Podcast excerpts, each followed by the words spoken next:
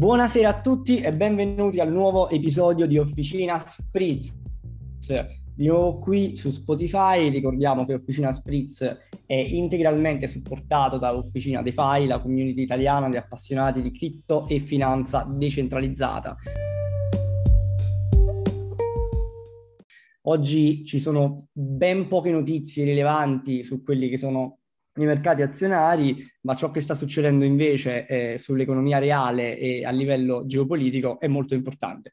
Abbiamo una, una crisi eh, aperta, chiusa e riaperta nell'arco di mezza giornata a Taiwan, con un'ingente eh, esercitazione in corso, il che tenderà a destabilizzare molto eh, e ad avere molto impatto sui mercati, perché chiaramente ciò che succede nei rapporti sempre più ravvicinati tra l'Aquila e il Dragone, quindi tra gli Stati Uniti e la Cina, tiene tutti con il fiato sospeso. E abbiamo il delisting di TODS annunciato eh, non a sorpresa sicuramente, anzi con un'OPA eh, dei, dei, della Valle. E abbiamo qui i nostri operai con Chiara, Christian e Carlo, eh, tra cui appunto due new entry. E non si può non parlare del caso Solana, quindi ciò che è successo ormai 48 ore fa, e un buco in, in, diversi wallet da oltre 8 milioni, di conseguenza quando c'è, quando c'è da parlare in bene si parla in bene, quando ci tocca un po' d'amaro, eccoci qui. Quindi una domanda al volo per Christian che prima di rispondere invito a presentarsi come farà con Carlo. E innanzitutto grazie per, essere, per aver deciso di eh, supportarci e venire a fare questa ospitata.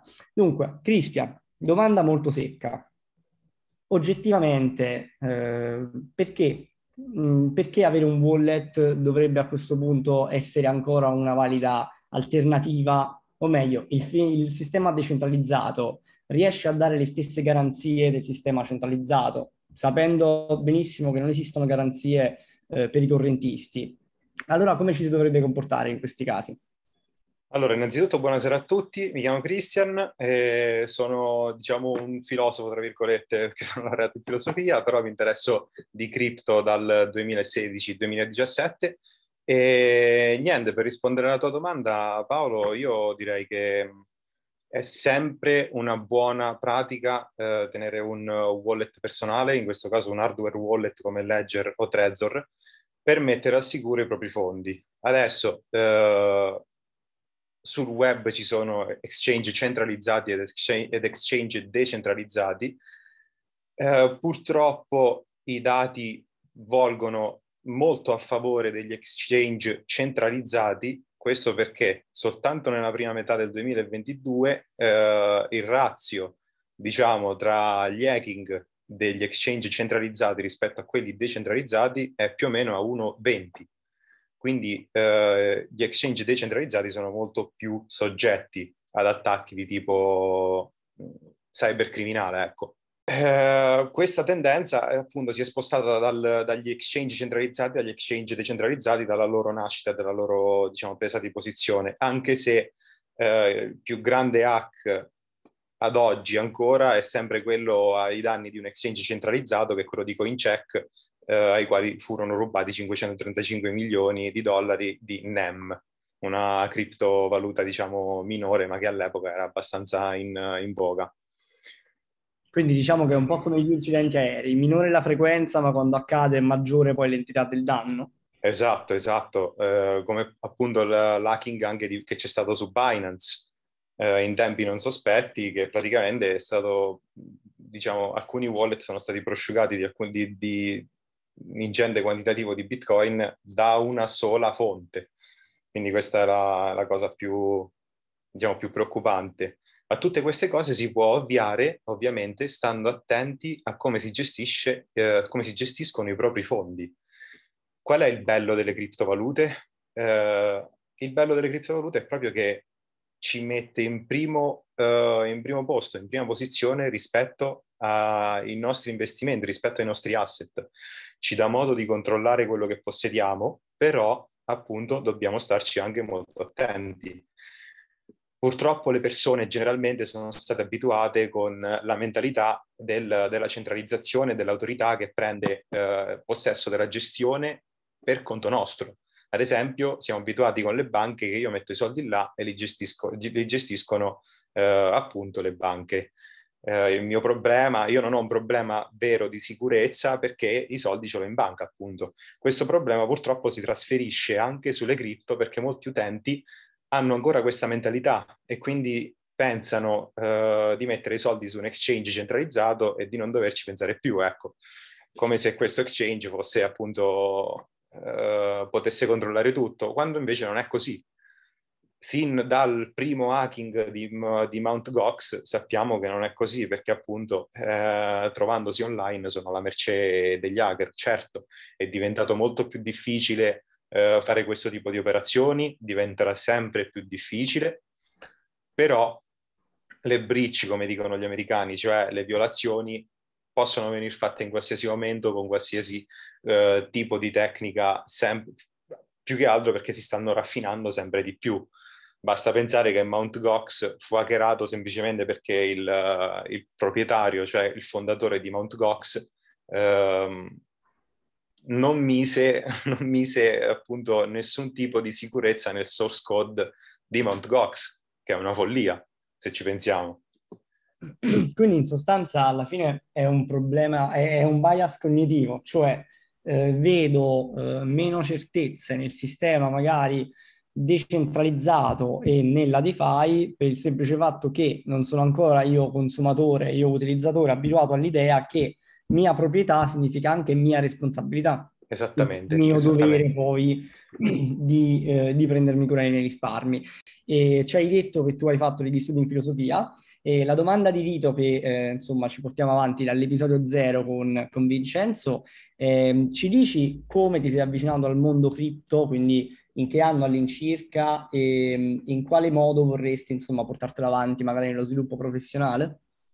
Allora, guarda, io mi sono, ho cominciato ad addentrarmi nelle cripto in realtà dal 2014 come investitore attivo dal 2016-2017 grazie ad un mio carissimo amico che è un programmatore e che accumula criptovalute, soprattutto Bitcoin eh, ed Ethereum all'inizio li accum- accumulava Bitcoin per necessità, ovvero perché svolgeva diversi, diverse attività online e poteva farsi pagare comodamente in, uh, in Bitcoin.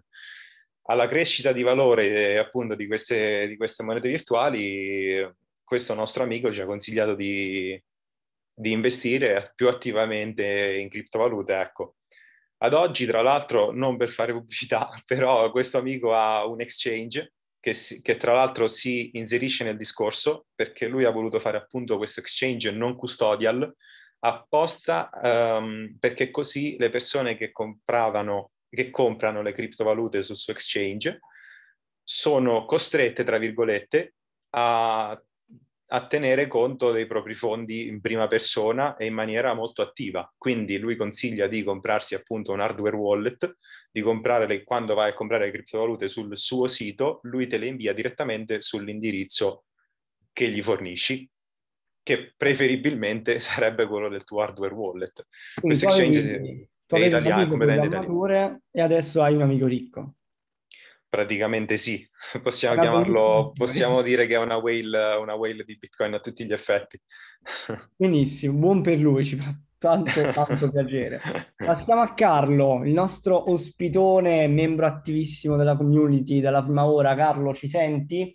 Ciao a tutti, buonasera, sono Carlo, sono uno studente di giurisprudenza e sono appassionato di finanza e generale e soprattutto di criptovalute e di finanza decentralizzata.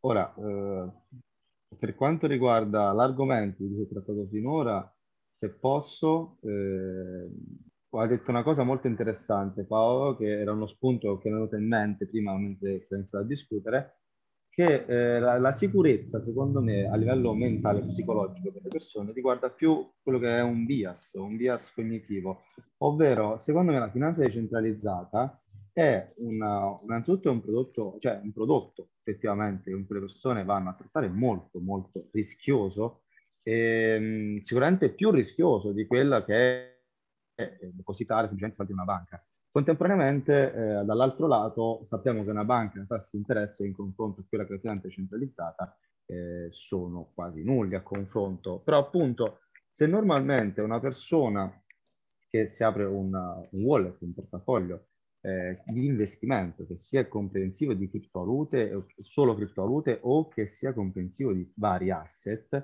normalmente va a ponderare questa scelta. Secondo me la finanza decentralizzata, essendo che siamo abituati da secoli ad avere intermediari, essendo che la finanza decentralizzata ci ha abituati, cioè ci sta abituando a non avere quegli intermediari in quanto noi siamo intermediari noi stessi, essendo il punto di forza fondamentale che fa avvicinare le persone, può essere anche appunto quel punto debole che porta le persone a credere di saper gestire i propri fondi, perché comunque gestori di fondi patrimoniali, banchieri o comunque chi gestisce asset di altre persone sono persone che hanno studiato e bene o male sanno come muoversi. Eh, parlo per esperienza personale perché io mi sono appunto avvicinato a questo mondo intorno a, che era il 2020, quindi abbastanza relativamente tardi, neanche, non sono un investitore dell'ultimo momento, non sono neanche un investitore di lunga data come Christian. Ehm, la mia prima impressione è stata, cavolo, io ho i miei fondi in mano, cioè posso fare quello che voglio, il che ti porta a fare tante anche scelte sbagliate, secondo me. Di conseguenza, eh, io ritengo che la finanza centralizzata, riprendendo la domanda iniziale, sia un mondo rischiosissimo, che il caso Solana ne dimostra, come tutti gli hack, come gli hack dei giorni e dei mesi precedenti lo dimostrano. L'unica cosa che noi possiamo fare, secondo me, è ragionare con un profilo di rischio classico, cioè con profilo di rischio normale, perché se andiamo a esporci tutto in criptovalute, magari tutto in una criptovaluta, perché ci crediamo, sappiamo che ci dobbiamo accollare quel rischio. Ecco perché si dice sempre che va studiato, cioè questo mondo va studiato ancora più di altri, perché è ancora più rischioso. Più alto il rischio, più c'è bisogno di mettersi là e studiare, capire come differenziare. Quindi sì, è un mondo molto rischioso, di cui tu puoi fidarti ad oggi, soprattutto fino a un certo punto, però è un mondo molto più redditivo, molto più, che porta molta più redditività all'interno di un eventuale portafoglio differenziato.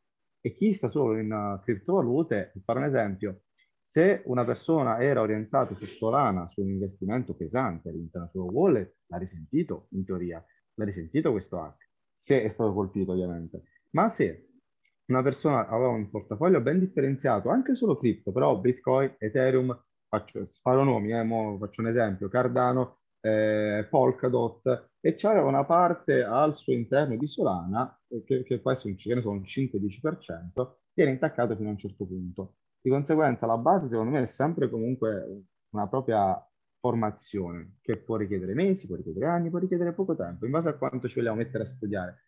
Però comunque bisogna ben differenziare bisogna sapere come ci si muove, che questo bias della finanza centralizzata, dei, dei fondi nelle tue mani, può portare danni, perché è una cosa fantastica, perché ad oggi questo mondo è bello perché ci sono persone in altre parti del mondo, che non, sono, non, è l'Europa, per nostra fortuna, ma sono persone in altre parti del mondo che non possono accedere al mondo bancario, che non possono muoversi, che non hanno questa nostra fortuna. Di conseguenza hanno bisogno. Cioè sono paesi, come ho visto ad oggi, paesi in Medio Oriente, in cui persone usano le criptovalute per fare scambi reali e concreti, perché non possono accedere al sistema bancario. Però bisogna ben ponderare. E per far parlare di Solana, del caso Solana, una precauzione che è fondamentale e che personalmente, come hai detto prima, io ritengo fondamentale, è stato il mio primo investimento. Cioè, io sono entrato nelle cripto e il giorno stesso ordina, cioè io non, non ho passato pochissimi giorni senza questo, questo oggetto, che sono gli hardware wallet.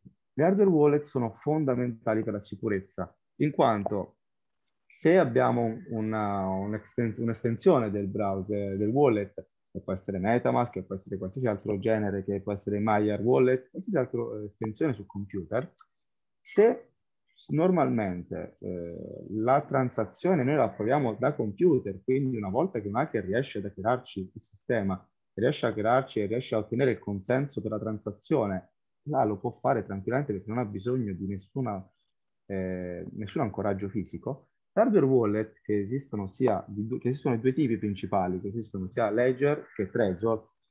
Eh, io personalmente li ho di entrambi i tipi perché sono wallet che accettano solo Trezor e wallet che accettano solo Ledger, che sono stati, ribadisco, mio primo investimento, ti permettono di accettare, di confermare, validare le transazioni fisicamente, che vuol dire che un hacker può hackerarti quanto vuole, ma deve entrarti in casa per hackerarti. Cioè deve entrarti in casa e premere fisicamente quel wallet perché altrimenti non può ehm, non può accettare la transazione per te da casa sua. Il che magari può, soprattutto uno appena arriva, può sembrare, può dire vabbè accetto il rischio.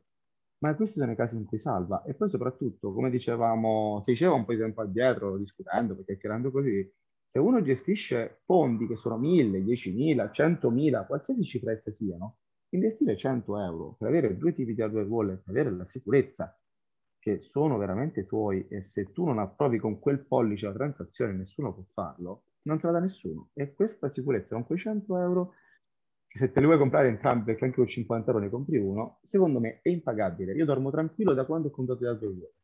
O, o anche se ovviamente deposito su Binance, ma su Binance perché mi dà la sicurezza. Però ovviamente avendo visto tutti gli altri, gli altri casi dei checks dei mesi precedenti, comunque stai sereno anche là fino a un certo punto. Con l'hardware wallet io dormo sereno.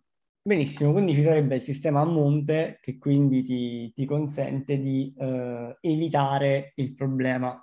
Ma nel caso invece in cui, ecco, Ora, eh, non, non, conosco esattamente la diffusione in percentuale, non so neanche se è un dato che si potrebbe effettivamente estrarre. Nel caso in cui invece il danno è fatto, eh, esistono delle forme di garanzia eh, che sia che sia Binance o Coinbase o qualsiasi altra, parlo proprio a livello di società, esistono degli obblighi di garanzia oppure c'è stato un caso di restituzioni anche al di fuori di questi obblighi di garanzia, ovvero io una volta che questi soldi li ho persi, io utente, che cosa faccio?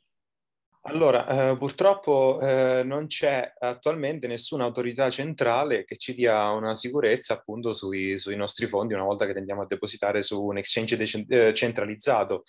Ora, sta all'exchange stesso poi in caso di truffa, appunto, cioè di truffa, di violazione e quant'altro, di un attacco di hackeraggio, sta l'exchange stesso eh, tentare di ritrovare i nostri fondi e eh, appunto eh, ridarceli, che è quello che è successo poi con, con KuCoin nel 2020, che se non sbaglio è uno degli attacchi più, più recenti.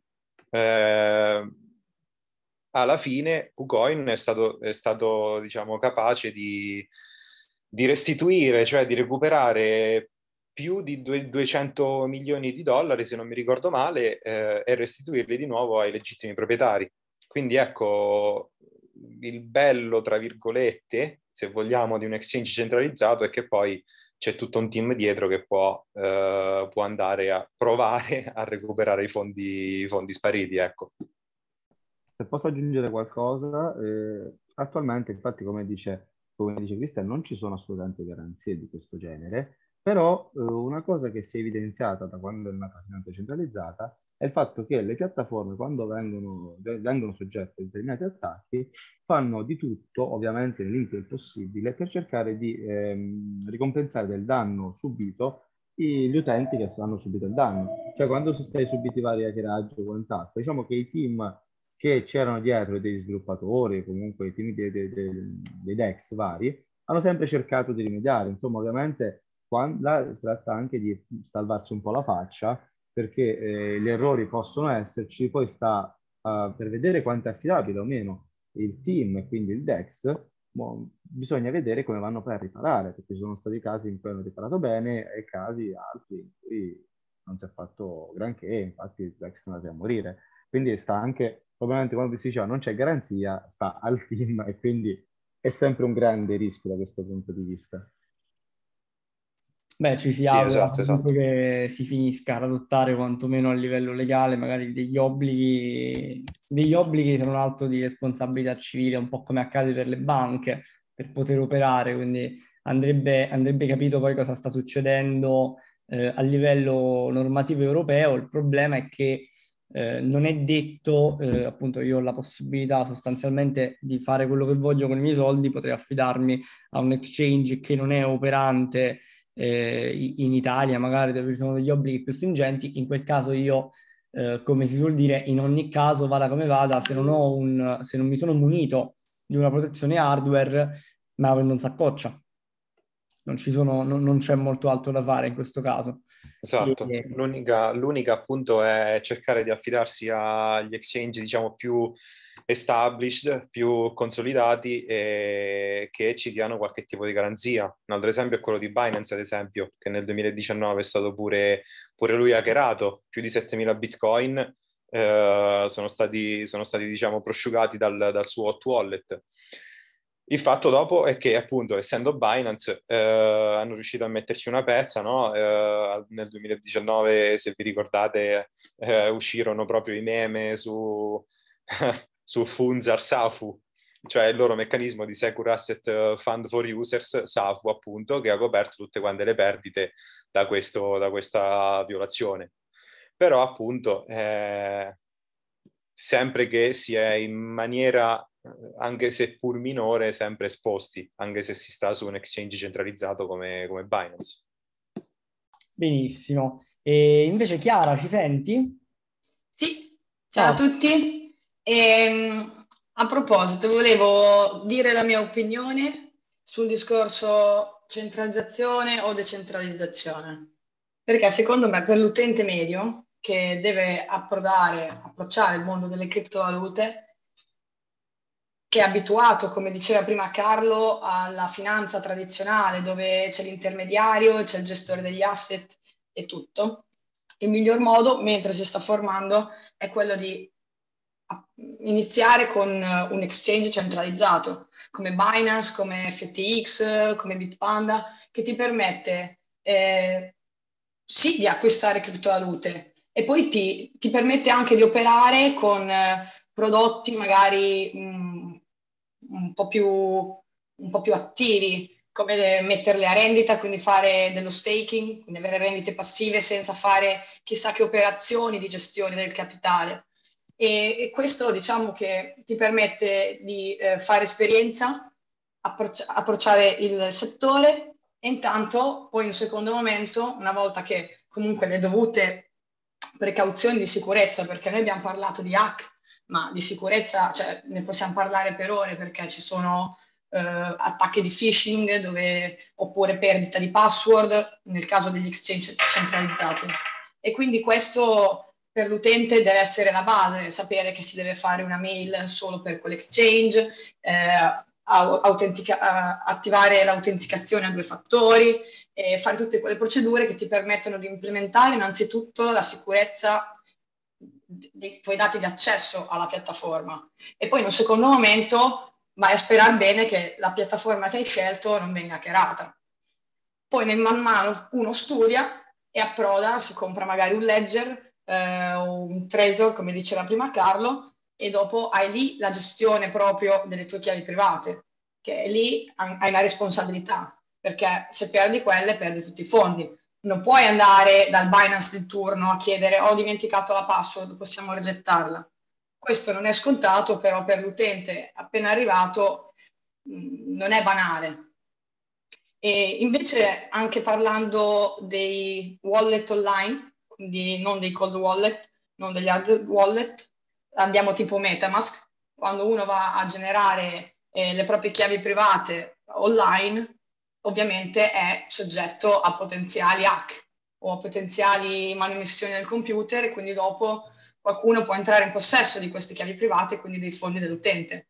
Ecco perché magari il ledger, come diceva prima Carlo, ti dà quella sicurezza in più, perché tu per approvare la transazione non devi essere online, puoi farlo benissimo eh, da casa e devi spingere un bottone. Esattamente, esattamente, condivido, condivido appieno, soprattutto condivido eh, lo stare attenti alle proprie, alle proprie, password, al proprio SID soprattutto quando si va a attivare un hardware wallet, che come ben sappiamo noi, de, noi abbastanza navigati nell'ambiente è che ci sono quasi 5 milioni di bitcoin completamente inattivi perché? Perché alcuni dei loro proprietari hanno perso proprio le chiavi private, quindi non possono più accedervi. Eh, questo è un bel problema, diciamo. Eh, quindi eh, oltre all'educazione finanziaria bisognerebbe fare anche un'educazione privata sulla gestione dei propri dati. Esatto, esattamente, esattamente. Eh, cioè mai, mai operare... avere password nel cloud, mai fare foto al, al, SID o alle proprie password, insomma, va bene, questa è la base. Eh, quindi operare nella DeFi sta diventando come il nuoto, è uno sport completo, cioè una persona dovrebbe avere quantomeno un po' di accortezza in ogni, in ogni ambiente. Esattamente. vero, diciamo che una volta formati, una volta che ci si è formati, eh, ecco, si sta abbastanza sicuri. Eh. Adesso, fino adesso abbiamo parlato soltanto di aspetti, tra virgolette, negativi, però eh, c'è da dire che è un bel mondo, è un mondo redditizio, come diceva prima Carlo, ed è un mondo in cui, ecco, si deve stare attenti. Come diceva anche Chiara, il problema del phishing è un problema reale. Eh, essendo in cripto io con i miei amici circa dal 2000, appunto dal 2014, 15, alcuni 16, eh, abbiamo assistito a diverse, a diverse dinamiche, tra, tra, cui un, altro mio caro amico che appunto ha perso 250 Ethereum circa eh, proprio con un attacco di phishing, nel senso che eh, era stato messo di fronte a un sito completamente identico al, al sito in cui doveva fare la transazione, cioè un sito mirror. Non si era semplicemente accorto di, di alcune stupidaggini, come ad esempio il, il certificato SSL sul sito. Questo sito non ce l'aveva, ad esempio. Ecco, lui ha messo la sua chiave privata lì e il suo wallet è stato prosciugato in, penso, meno di un minuto. E non è mai riuscito a... Mai. In questi casi, ad esempio, non... anche andare, immagino, dalle autorità si rivela abbastanza... Cioè, penso sia possibile, ma allo stato attuale non credo siano neanche preparati a questo Le tipo di... Le autorità ti dicono, ma di che stai parlando? O ti dicono, ma... Eh no, infatti... Non, capisco a cosa ti riferisci. esattamente, esattamente, esattamente. In che anno li ha persi questi Ethereum? Nel 2016, credo, 2015 ah. o 2016. No, do, scusami, scusami, 2016 o 2017. Ok, quindi gli poteva andare anche peggio a livello Sì, sì, poi ovviamente tra amici abbiamo provato, diciamo, a risollevarlo. A, ecco. Ah, quindi una birra che... per questo è sempre, sempre eh, riflettere su qualsiasi operazione che si fa, soprattutto online, e soprattutto non andare leggeri con, uh, con roba di password, autenticazione a due fattori, come diceva Chiara, sono cose che per alcuni possono risultare tedianti se siamo abituati a sbloccare sempre tutto con un click, però sono indicatissime specialmente perché, eh, ecco, si parla dei nostri fondi.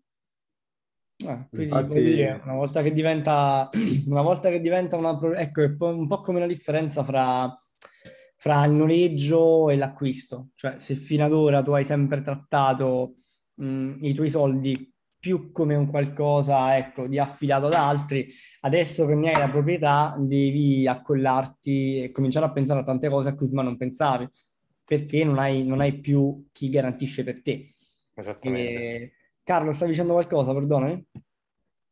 Io, il mio era più altro un consiglio operativo riguardo la sicurezza con gli hardware wallet. Personalmente ho il mio seed l'ho ridiviso in più, in più seed e come diceva Cristian una cosa fondamentale è non avere password perché poi questa è una cosa che magari uno dice vabbè è la base però molto spesso è sottovalutata e molti fanno questo errore poi di tenere le password dentro al computer oppure di fare foto oppure cioè se dopo un hacker ti hackera il computer o ti hackera il telefono perché poi basta una mail per arrivare al tuo telefono e tutto quanto a quel punto il tuo seed e le tue password e di conseguenza eh, bisogna mantenere tutte le chiavi di accesso, ah, ovviamente tranne l'autenticazione a due fattori, quello è obbligatoriamente ovviamente sul telefono o su piattaforma online o comunque su piattaforma elettronica, bisogna tenere tutto quanto cartaceo e tutto quanto, se possibile, questo è paradosso, cioè bisogna diversificare bene anche eh, la sicurezza sui, sui propri fondi in quanto prendi, prendi, un pezzo di carta e ci scrivi la password dell'hardware wallet, metti un pezzo là e lo metti un seed là, eh, devi avere diversi, una, una, cosa utile, come detto Chiara prima, avere diverse mail per diversi exchange.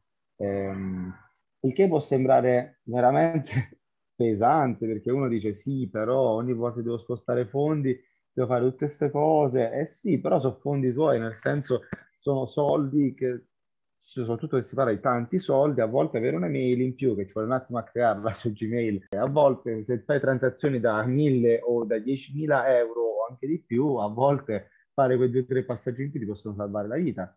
Oppure questa, questa è una tips che si diede un po' di tempo fa su Officina del Fai che non è da sottovalutare, perché tante persone magari vengono fregate proprio da questo. Quando si fa su un DEX bisogna guardare perché c'è una, una piccola vocina de, messa sopra e quando c'è scritto annuncio o pubblicitario cose di questo genere, vuol dire che chi ha il sito ha pagato per essere lì. C'era l'esempio di PancakeSwap, PancakeSwap in cui, c'erano, in cui c'erano due siti, di cui uno era clonato, uno non era quello originale, come diceva prima Cristian, un, un sito mirror in cui eh, se tu andavi là, eh, non, diciamo che non era il vero PancakeSwap e ti prendevano tutti i fondi, perché poi approvando gli smart contract se tu approvi lo smart contract sbagliato, e a me è successo per fortuna con pochi fondi e mi è andata veramente bene nel male, se tu approvi lo smart contract sbagliato e non te ne rendi conto, con lo smart contract ti viene automaticamente a prosciugare i fondi anche se è un hardware wallet. E questo è un dettaglio fondamentale riguardo alla sicurezza, perché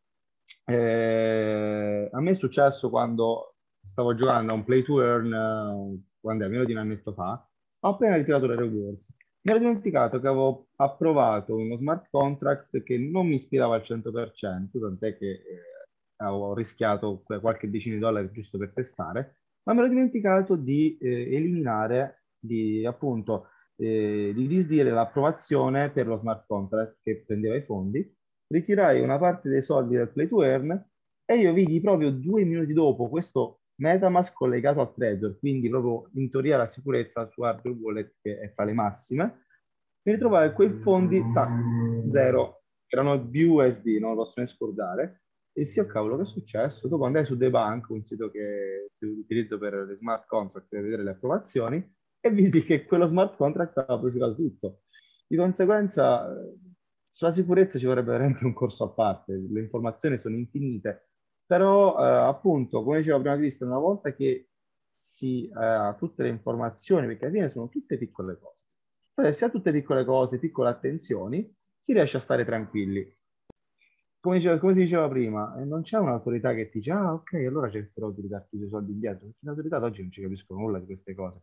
Cioè, cioè, ci sono ancora gli smart contract, cercano ancora di capire come vanno inquadrati e non lo capisco. Le NFT neanche. Le cripto in Italia, eh, se tu vai se tu hai l'agenzia delle entrate puoi fare tu lezione a loro su come vanno dichiarate le cripto, perché neanche loro sanno dire come vanno, di conseguenza eh, sta tutto a te come gestirtelo. La eh, sicurezza eh, non, riesco, non riesco neanche a immaginare effettivamente, ammesso anche che le autorità ti diano corda, un pubblico ministero che istruisca una causa del genere, dal momento in cui a, ad oggi, essendo io alla fine di giurisprudenza, non, non, non, si parla neanche ancora lontanamente di smart contract nei, nei, nei percorsi fondamentali, diciamo, al netto degli esami opzionali.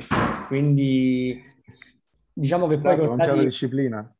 No, poi diciamo che con i dati personali, come dicevi tu, la situazione diventa epidemiologica, se vogliamo, abbastanza dilagante, anche perché poi eh, basta pensare a chi è abituato a usare la stessa password per tutto, comunque con uh, delle minime varianti e, e, e, scoppia praticamente, scoppia tutto. Se accedessero, eh, eh, ecco, breve storia, c'è la, la mia ragazza che ha un foglio delle password su Excel e tra l'altro ha anche dimenticato la password, ma insomma ha un foglio delle password, quindi una volta fatto l'accesso a quel file io ho la sua vita in mano, il suo mondo completamente a mia disposizione, quindi questo poi è un problema forse ancora più grave perché si va a riflettere su qualsiasi cosa io faccia, compreso gestire poi i miei fondi. Esattamente, se posso aggiungere una piccola chicca appunto per chi ha foto di, oppure file su telefoni, su computer, un problema potrebbe essere rappresentato anche dall'utilizzo di wifi hotspot in posti pubblici. È, è giusto un'accortezza, una pignoleria, però insomma se siamo in una grande città o altro potrebbe essere un pericolo reale. Anche lì però siamo un po' capre perché poi la maggior parte dei dispositivi te lo dice, attenzione, esatto, esatto. non sicura, non protetta. Una cosa bella dell'hardware wallet. Tanto nessuno lo legge mai, nessuno legge mai quegli avvisi. Eh, esatto. vai, accettiamo, vai. Una cosa bella e positiva dell'hardware wallet, come Ledger ad esempio, è appunto che uno ti dà, eh, ti dà proprio nella scatola originale del Ledger, ti dà dei fogli su cui appunto eh, scriverti il seed in tu ti dimenticassi la password numerica e quant'altro. Ma uh, una cosa ancora più fondamentale è che quando andiamo ad attaccare l'hardware wallet al computer e lo sblocchiamo, se pensiamo che ci sia qualche attività sospetta, eccetera, l'hardware wallet si può staccare immediatamente direttamente dal cavo USB. Una volta staccato, il nostro wallet va completamente offline. Beh, è il tasto rosso praticamente. Esatto, basta staccare l'USB che non è da sottovalutare come cosa. Eh? Esatto. Assolutamente. Se posso dire una cosa al volo, volevo appuntare una cosa che ha detto Carlo, che ha parlato prima della diversificazione delle password, scrivere un pezzo in un foglio, un pezzo in un altro. Quello è un punto, secondo me, molto importante, anche se sembra da matti, però diversificare come nella gestione dei fondi è importante diversificare anche nella sicurezza, sia nella gestione delle password, ma anche dove si depositano, depositano i fondi. Cioè non solo tutto su un exchange, non solo tutto su un hardware wallet, si può diversificare in maniera molto sensata, riducendo così anche lì notevolmente il rischio. E poi un'altra cosa che io credo invece che avverrà in un futuro non troppo lontano, cioè lontano ma non troppo, che in DeFi ci saranno sempre più prodotti assicurativi per proteggerti, oltre che dai rischi di hack delle singole pool, anche magari hack eh, sul, sulla chain o sul proprio wallet su cui si è esposti. E quindi dopo quello potrebbe diventare un metodo, diciamo, per tutelare ulteriormente gli utenti. Sono molto d'accordo con te su quest'ultima affermazione, sai. L'unica cosa è che come tutto ci vorrà tempo, in quanto ad oggi nessuna compagnia, nessuna compagnia assicurativa ti assicurerebbe in DeFi perché è un mondo troppo rischioso e troppo più alta probabilità che ti vado a pagare piuttosto che tu paghi me. Cioè, senza la vera domanda, ad oggi, ad oggi è difficile perché quanto dovrei farti pagare effettivamente per assicurarti dal mondo DeFi? Però contemporaneamente la, penso come te sul fatto che in un futuro non troppo prossimo vedremo questo genere di prodotti finanziari anche nel mondo DeFi. Sì, il problema della compagnia assicurativa è che lavora per contratti aleatori, però eh, riesce a prevedere delle percentuali di rischio, quindi alla fine eh, ti vende dei prodotti e ti assicura sempre perché sa che in realtà per, con i grandi numeri e i macro dati alla mano riesce a prevedere quello che è il rischio. Attualmente penso che studi del genere siano non solo costosi, però insomma anche, anche ancora molto acerbi. E, ehm, il presidente ce l'abbiamo in linea? Ce l'abbiamo, ma il presidente lascia lavorare gli operai. Per concludere, ritorno all'inizio del discorso al fatto che eh, paradossalmente, per esempio, con, sono partiti dall'attacco di Solana, paradossalmente eh, su Twitter consigliavano nell'immediato a chi aveva i Solana nei wallet di spostarli nell'exchange o nelle piattaforme SafeFi perché non si capiva cosa stava succedendo ai wallet. Ehm, questo per dire pure che ehm, è vero che se non abbiamo le chiavi non abbiamo i soldi, però è vero pure che da un punto di vista finanziario più diversifichiamo meglio è. E per diversificare eh, intendo sia in termini di asset in cui investiamo, ma anche in termini di strumenti con cui ci proteggiamo. Eh, infatti, seppur uso eh, per lo più wallet privati, eccetera, non disdegno di usare anche magari eh, più piattaforme, piattaforme di diverso tipo che vengono da diversi paesi, proprio perché nella mia paranoia, diciamo così, eh, voglio far sì che se succede qualcosa non perdo tutto. Noi dobbiamo sempre chiedere se succede questo, co- se succede X, cosa succede al mio portafoglio Y? Se la risposta è perdo tutto, stiamo sbagliando qualcosa. Quindi niente, concludo così.